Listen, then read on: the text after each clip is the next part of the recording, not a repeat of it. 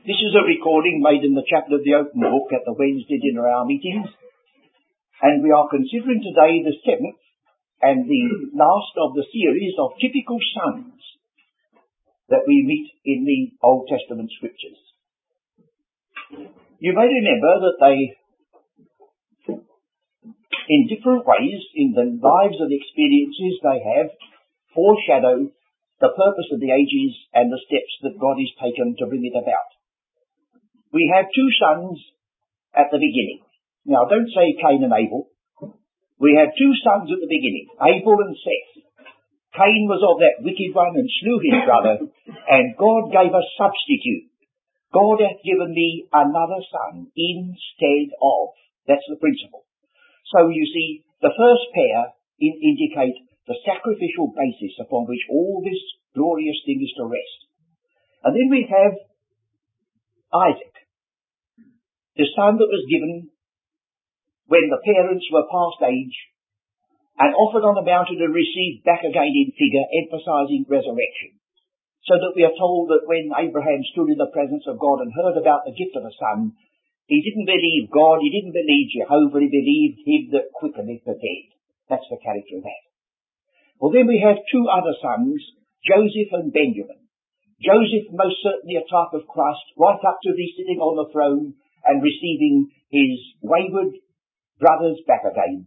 And Benjamin, who must be added to the story, the son of the right hand, emphasizing the risen, ascended, seated Christ. Well, then we come to the last two. David and Solomon. They also make a pair.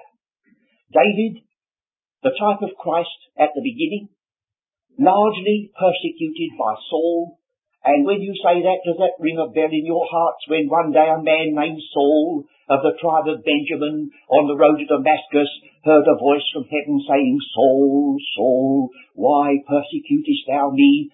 Did that man who knew the scriptures have a feeling in his heart, am I doing the same as my namesake?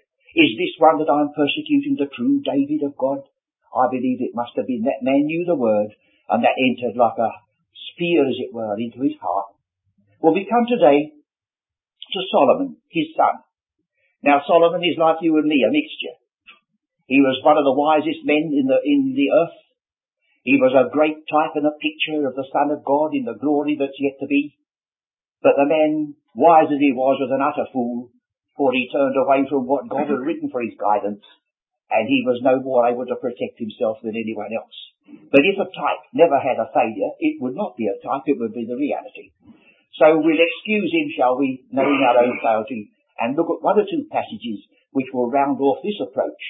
The sevenfold picture of the Son, and then when we come next week, God willing, we'll go into the New Testament and pick up the story of the way in which this is carried on by the one Son of God, the Lord Jesus Christ himself. Now, David wrote a psalm, 72. Will you look at it? Because this psalm is looking to his son. In the first place, Solomon.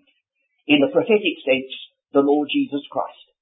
And at the end of this Psalm 72, we read, the prayers of David, the son of Jesse, are ended.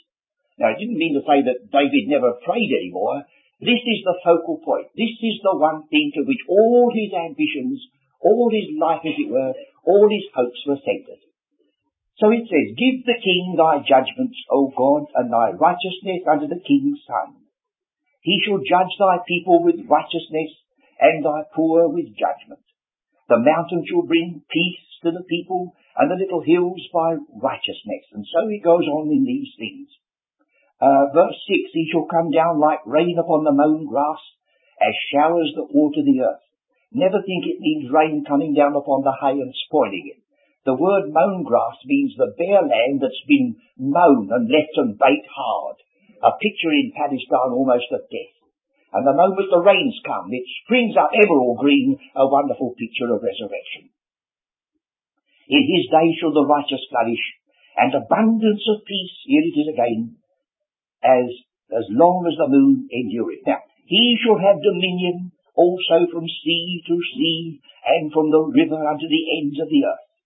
They that dwell in the wilderness shall bow before him, and his enemies shall lick the dust. The kings of Tarshish and of the isles shall bring presents. The kings of Sheba and Seba shall offer gifts. Yea, all kings shall fall down before him, and all nations shall serve him. And then emphasizes again the one thing that was not characteristic of Solomon's reign. Over and over again in this prospect to which David is looking, this son of his is going to look after the poor and the needy. Now you're told, if you would like to look at it straight away, in the first of Kings chapter 10, 14, the first of Kings chapter 10, 14, these words.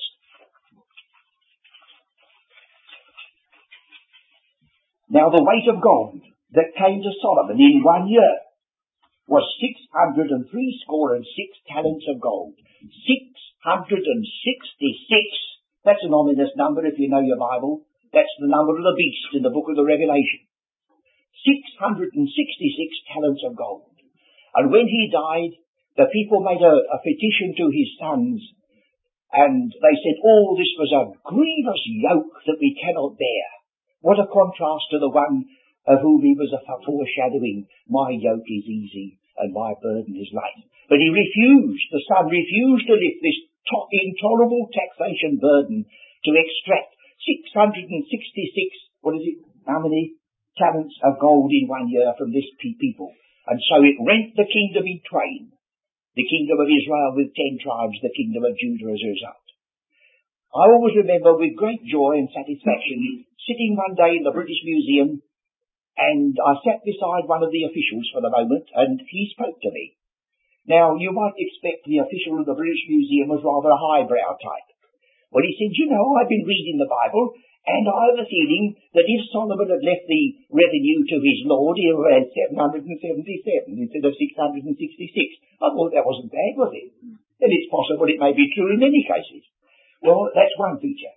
Well, now will you look with me at 1 Kings chapter 133. I'll have to move rather rapidly, as we mostly do, but I want to give you chapter and verse for these features.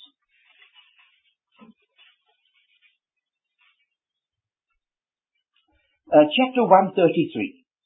It says um, at the end of this verse, But upon David and upon his seed and upon his house and upon his throne, that shall there be peace for ever from the Lord. That was a foreshadowing of what is yet to come.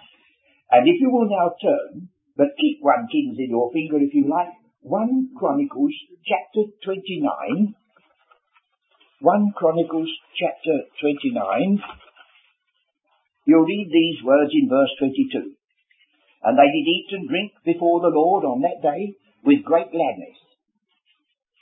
And they made Solomon, the son of David, king the second time, and anointed him under the Lord. Solomon was anointed king the second time. And that rings a bell, does it, in your mind? In Stephen's speech, he draws attention that Joseph, who was rejected by his brethren the second time, was made known to them, but not as a rejected one, but one who was their saviour. And um, Moses, whom they said, who made you a ruler? That same Moses was their deliverer. And then in the epistle to the Hebrews, to them that look for him, shall he appear the second time without sin unto salvation. So you see, there's a, a little type there in this man Solomon. Well now, once again, in uh, First of Kings, chapter 4, 24. You remember the psalm? He shall have dominion from sea to sea and from the river unto the ends of the earth. Chapter 4, 24. For he had dominion over all the region on this side of the river, from Tiphsah even to Azzah, over all the kings on this side of the river, and he had peace on all sides round about him. He should have dominion from sea to sea. Now, whether that was the same extent as is intended in Psalm 72 doesn't matter. Here sure is a little type of it. Here's an indication.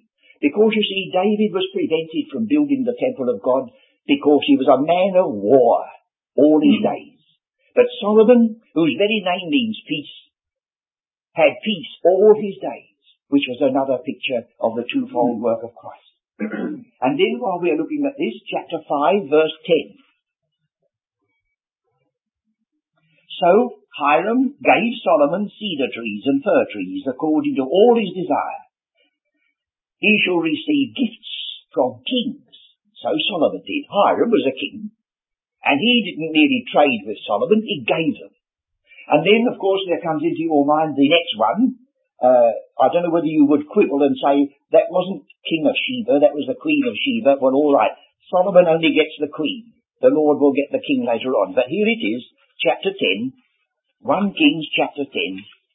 And when the Queen of Sheba heard of the fame of Solomon concerning the name of the Lord, she came to prove him with hard questions. And she came to Jerusalem with a very great train. Now, when you read the visit of the Queen to Ghana and all these other places, and you find that they bring out a, oh, great things they're going to bring as presents. They must have had a van load of stuff to already plan to give presents to this one and this one and the other one. Well, look at the train load that's coming here. With camels that bear spices and very much gold and precious stones and when she was come to Solomon, she communed with him all that was in her heart. So here we have the Queen of Sheba bringing gifts. The kings of Sheba and all the other places are going to do likewise in perhaps a greater and a fuller extent yet. Well now once more, 1 Kings chapter 4, 24 and 25. I'll read it again. For he had dominion over all the region this, on this side of the river, from Tiphsah even at Azzah, over all the kings on this side of the river. And he had peace on all sides round about. And Judah and Israel dwelt safely, every man under his vine and under his fig tree, from Dan even to Beersheba, all the days of Solomon. He dwelt safely. Does that make you think of the false cry that's coming presently? Peace and safety when destruction is just hovering over. This is anticipating the real thing, peace and safety, but something more. They're going to dwell every man under his own vine and under his own fig tree. That is a, a picture in the scriptures used more than once of um, the day when the uh, Feast of Tabernacles shall be fulfilled. Would you let me read from Micah? If you'd like to find it quickly, do, but um, if not, I'll read it for you in this um, prophecy of Micah, just wait a minute, I've lost the passage myself now.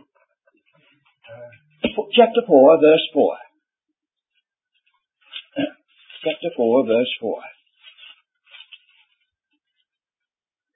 Oh, I think we'll read verse 3.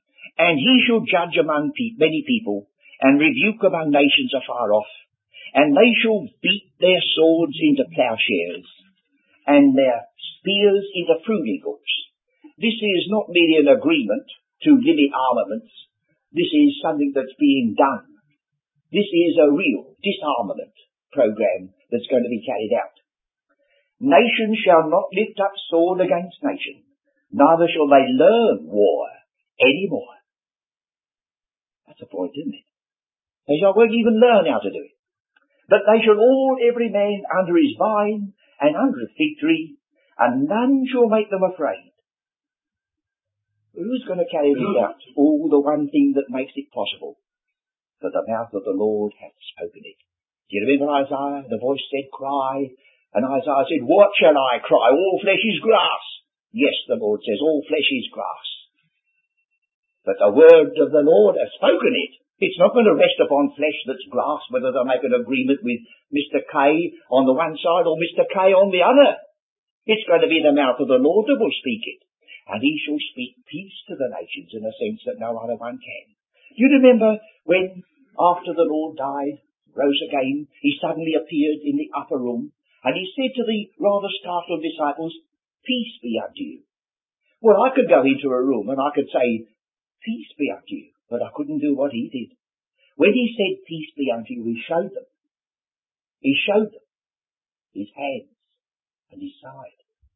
And there's no, no one yet can take his place in that. But he's the only one who is our peace, who died the just for the unjust, that it may be possible.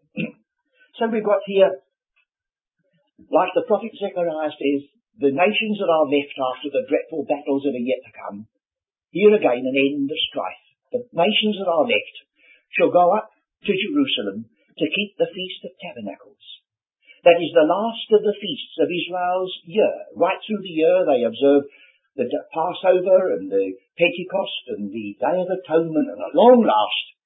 And if you're living in the neighbourhood where there's a little Jewish community still, if you like to walk through some of the back streets of uh, Whitechapel at about the time of September, you'll see in their little gardens or even on top of their houses a little booth erected, little lattice work, a little climbing plant, and you'll see some poor old Jew sitting there with his face beaming, looking like nothing on earth.